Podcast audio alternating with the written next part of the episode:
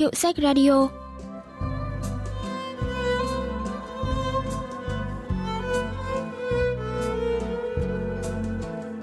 Thanh Tâm xin chào quý vị và các bạn.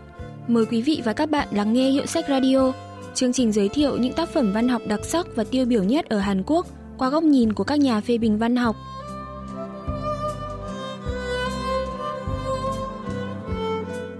Yong Sik nhìn chằm chằm cọc tiền mặt giấy cộ một hồi lâu và có chút xúc động khi nghĩ đây là thành quả suốt 30 năm làm việc của mình. Nhưng anh lại ngao ngán khi biết cảm giác này cũng chỉ là thoáng qua vì khoản tiền lớn anh nhận được lần đầu tiên trong đời đã có chỗ dùng, một chỗ dùng duy nhất.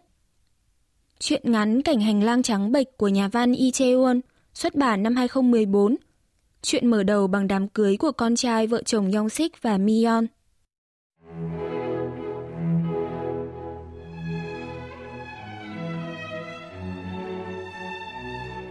Cô dâu chú rể đều đi du học, tranh thủ kỳ nghỉ để làm đám cưới, nên nhiều thủ tục được tối giản. Đôi vợ chồng trẻ chỉ mua nhẫn cưới, cũng không cần phải lo tiền mua nhà, nên tiết kiệm được một khoản tiền xính lễ kha khá. Chú rể là con trai của Yong Sik và Mion. Thời đi học, cậu luôn giành được học bổng, đi du học cũng bằng học bổng nên đỡ đần được rất nhiều cho cha mẹ.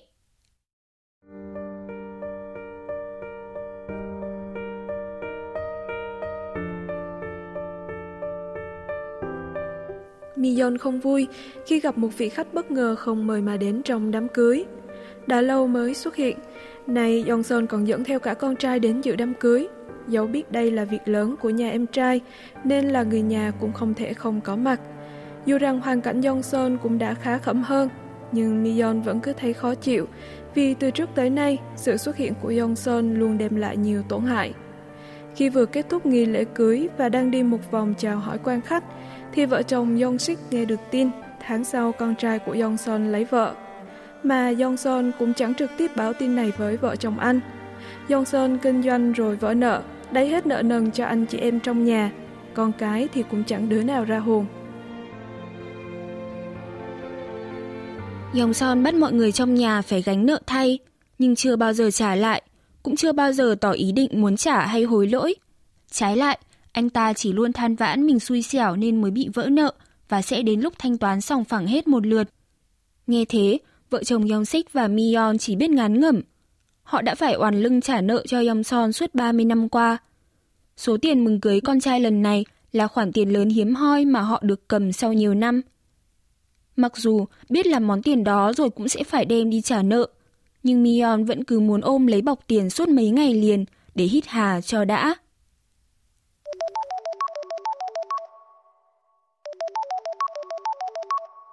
Sau đám cưới mấy ngày, Mion bỗng gọi điện cho Yong Sik, chứ bình thường cô chỉ nhắn tin vì sợ ảnh hưởng tới giờ làm việc của chồng. Em mang hết tiền đi trả nợ rồi. Gì cơ? Sao tự nhiên lại làm thế? Không bảo anh một tiếng. Chẳng phải nói là sẽ trả nợ rồi mà. Mang toàn bộ số tiền mừng cưới này đi trả nợ, lòng em cũng đau như bị cắt từng khúc ruột đi chứ. Đợt trước em còn nói là sẽ chia ra bỏ tiết kiệm nữa mà. Sao lại đem hết đi trả nợ thế kia? Tiếc quá. Thì đằng nào anh chẳng phải trả. Tiếc đó, nhưng phải cố quên đi thôi. Nghe tiếng thở dài của Mion, Dòng xích cũng thấy héo hon như thể bị rút hết ruột gan, người như cái xác không hồn. Thực ra, Mion cũng đã phải đắn đo, cân nhắc dữ lắm mới có thể mang cọc tiền đó ra ngân hàng. Trả nợ từng nào đây? Hay là để tiết kiệm một ít? Mion thấy tiếc khi phải đem hết cọc tiền mừng cưới để trả nợ, nên ban đầu còn để ra một ít tiền. Nhưng rồi cô muốn trả dứt điểm khoản nợ cho nhẹ nhõm, nên lại nhét tiền vào. Từ ngày rút tiền ra rồi nhét tiền lại, cô cứ liên tiếp gặp ác mộng.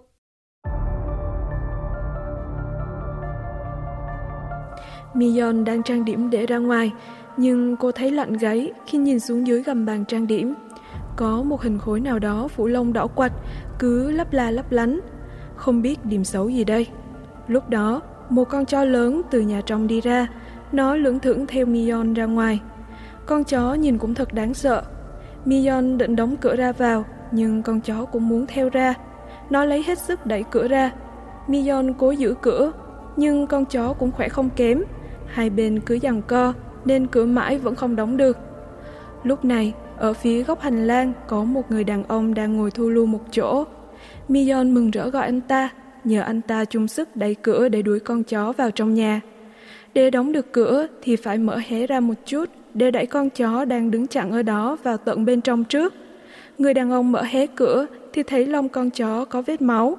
Anh ta đẩy con chó vào trong rồi nhanh chóng đóng cửa lại.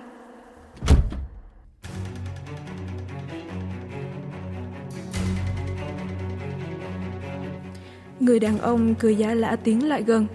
Mion sợ quá lùi về đằng sau.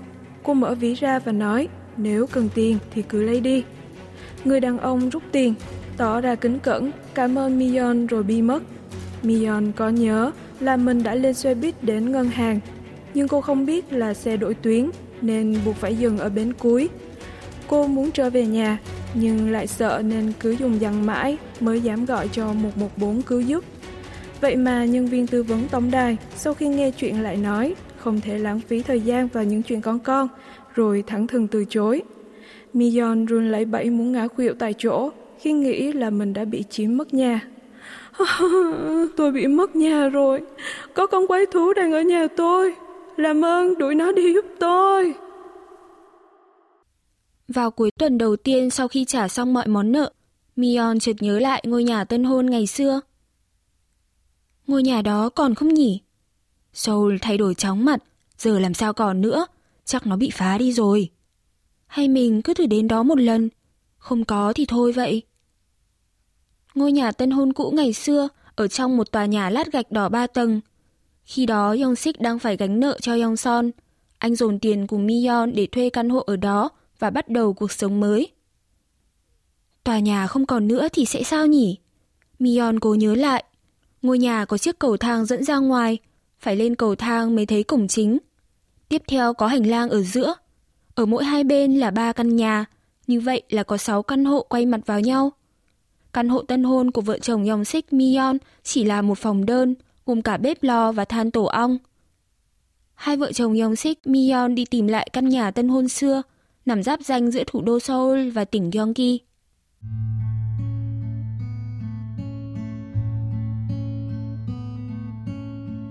Khu vực có căn hộ đó nay đã được thay thế bằng khu chung cư quy mô lớn. Bên cạnh là những khu nhà tập thể. Thật khó để xác định vị trí cũ của tòa nhà ngày ấy.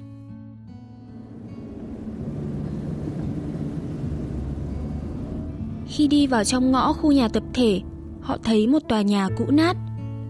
Hình như là nó, đúng nó rồi, nhà số 302.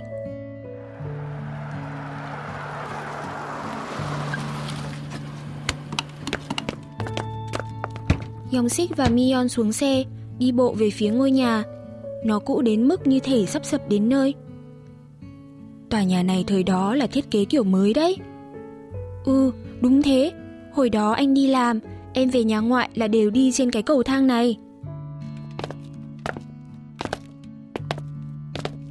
Họ lên căn hộ cũ ở tầng 3, cửa chính mở toang, dẫn vào dãy hành lang tối tăm. Ở giữa dãy hành lang tối om là nền đất xi măng đã mòn tới bóng loáng. Tự nhiên Yom Sik thấy cái hành lang này trắng bệch và mờ mịt giống hệt như chuỗi ngày ảm đạm đã qua của mình. Hình như quá khứ của anh đang ngồi thu lưu ở một góc hành lang này. Mion lấy điện thoại để chụp lại cổng ra vào và dãy hành lang tối. Ở phía cuối hành lang đối diện kia, đi về phía bên trái sẽ thấy nhà vệ sinh và nhà kho chứa than. Vợ chồng mình ở phòng cuối cùng, bên trái ấy, căn hộ số 302. Ừ. Sẵn tiện đến đây, Mion muốn đi đến tận cuối dãy hành lang. Yong Sik cũng bước theo sau.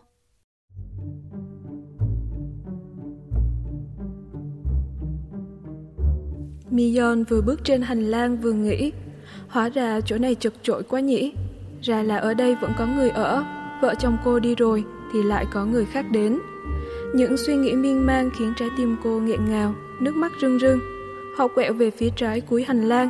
Hành lang chật đến nỗi một người đi qua cũng phải khẽ lách. Có ba chiếc cửa nhà vệ sinh, bên cạnh là nhà kho. Ký ức xưa ngày càng hiển hiện rõ rệt. Đúng chưa? Chính xác chưa nào? Có ba nhà vệ sinh, hôm nào mà hết thang là lặn run cầm cập ấy. Thế à,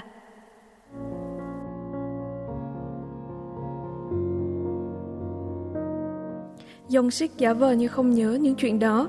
Có thể là anh đã cố xóa những ký ức đó đi, nên thực sự không thể nhớ lại nữa. Hồi đó Yong Son tự lấy tiền lương của Yong Sik. Chuyện đó mãi sau này Mion mới biết. Trong khi cô chẳng đủ tiền sắm nổi cái áo sơ sinh hay bộ áo liên quần cho con mặc khi ra ngoài, thì Yong Son lấy hết tiền, chỉ để lại cho em trai một khoản tiền rất ít ỏi để sinh hoạt. Mion không thể tin là mình đã nuôi con trong căn phòng này. Thời gian qua đi, nhìn lại mới thấy những chuỗi ngày đó như một trò đùa. Chính cái hành lang cũ kỹ tối tăm này đã chứng kiến chuỗi ngày tân hôn của vợ chồng cô, một thời gian khó. Nhà phê bình văn học Chon Seo Young giải thích lý do vợ chồng Young Sik Mi Yeon tìm đến căn nhà tân hôn cũ. 드디어 주인공 부부는 자신들을 괴롭혔던 빚을 다 갚았습니다. Muốn nọ ám ảnh hay vợ chồng gần như suốt quãng đời đã trả xong, nhưng thay vì thở phào nhẹ nhõm thì hồi lại chỉ thấy trông trai ngồng ngùi, hay vợ chồng tìm lại căn nhà tôn hôn cũ, nơi họ đã sống những ngày đời gian khó, như một cách ôn lại kỷ niệm và xác nhận lại mình đã hoàn toàn rũ bỏ được quá khứ chập vật đó. Nói cách khác, Yongsik và Mion như muốn mượn quá khứ để tìm nơi an ủi, vỗ về trái tim mỏi mệt.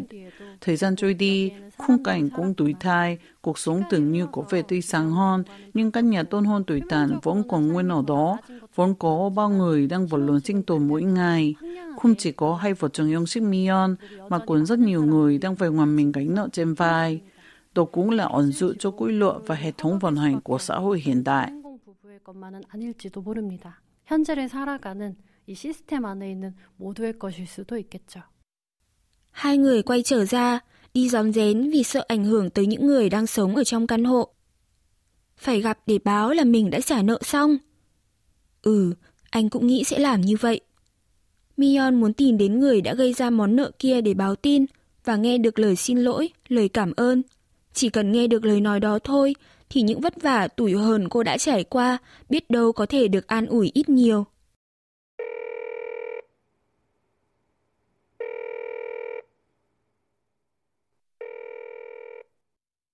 Mion gọi điện cho Yongson sau 4 năm. Suốt khoảng thời gian đó, họ không hề nói chuyện về khoản nợ với Yongson.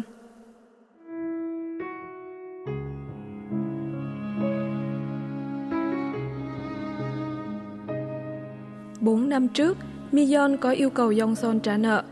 Lúc đó, Yongson đang chuẩn bị đám cưới cho con. Mion cũng đang cảm thấy mệt mỏi và tiếc nuối về việc trả nợ dai dẳng. Vì vậy, cô muốn Johnson khi nhận được tiền mừng đám cưới thì hãy trả nợ một lần cho mình. Nhưng Johnson không những không dùng tiền mừng cưới trả nợ, mà còn cố tình im ỉm lờ đi. Mion không thể hiểu được con người này. Cô đã mở lời như thế, thì ít ra anh ta cũng gửi lại một ít tiền, dù là mang tính lấy lệ, hoặc là mở lời xin lỗi hay giải thích. Johnson cứ mãi im lặng. Mion cảm thấy phát ngấy. Cô thấy thương thân mình, và cũng đành chấp nhận bản chất con người của Johnson. Mion muốn gặp trực tiếp, nhưng Johnson lại bảo cứ trao đổi qua điện thoại. Mion nhấn mạnh là có chuyện cần nói và đây cũng là ý muốn của Yongsik. Johnson không thể trì hoãn nên đành hẹn vào tuần sau. Mion tranh thủ hẹn ngày gặp cụ thể. Lần này cô muốn gặp Johnson là để trút bỏ hoàn toàn món nợ kia. Cô gật đầu và dập máy. Bang Min Ho, giáo sư khoa ngữ văn trường Đại học Seoul, giải thích về lý do vợ chồng Young Sik Mi Yeon muốn gặp Young Son sau khi đã trả xong món nợ. 그 30년 동안 자신의 빚을 어, 빚을 갚아주도록 Vợ chồng Yong Sik, Mion đã thay anh trai trả nợ trong suốt 30 năm, nhưng anh ta không hề cảm thấy cắn rứt lương tâm về việc này. Họ thiết tha muốn gặp lại Yong Son, không phải để đòi nợ hay kể công, mà chỉ muốn nghe dù chỉ một lời từ đáy lòng người anh trai và muốn chia sẻ tâm trạng thanh thản tự do khi thoát khỏi món nợ đã đè nặng trên vai mình bấy lâu nay. 보상을 해다오, 해다오 라고까지는 생각도 안 했던 이 두 부부였던 것이죠.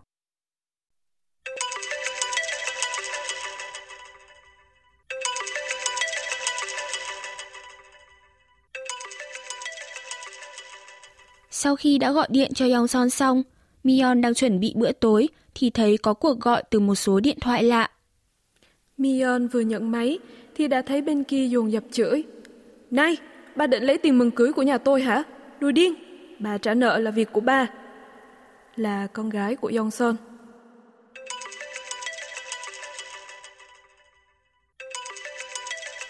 Mion ngắt máy, nhưng điện thoại vẫn reo chuông liên hồi. Cô run bắn cả người, tháo pin điện thoại ra và ném đi.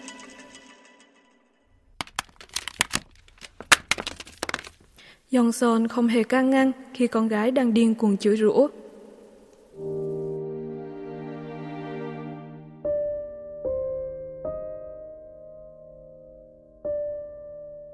Khi Yongsik đi làm về thì thấy Miyon đang ngồi đờ đẫn trên ghế sofa.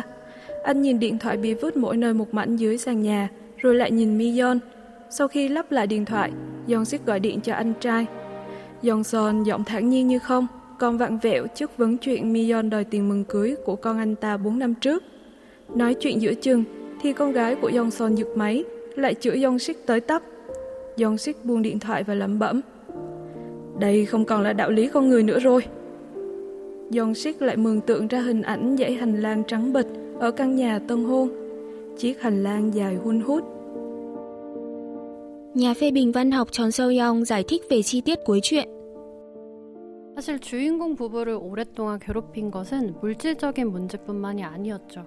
Thứ giảm vào vật trong Yong Sik Mion quá nửa đời người không chỉ là vấn đề nền nền vật chất mà còn là thái độ hậu hướng vô on đến cháu trò của Yong Son.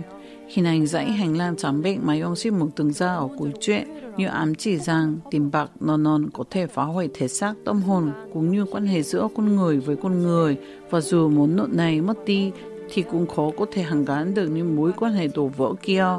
Và trong Yong Sik những muốn có cuộc sống mới thanh thản sau khi trăng chảy non non, nhưng thực ra những nỗi ngoan nước tùy hòn để nắng lên trái tim họ dễ dàng dễ dàng có thể rũ bỏ.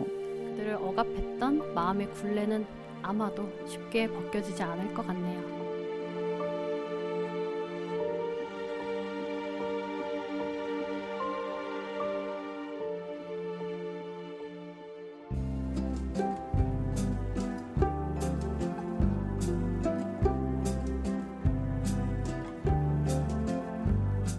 Các bạn vừa tìm hiểu chuyện Cảnh hành lang trắng bệch của nhà văn Lee Chae-won.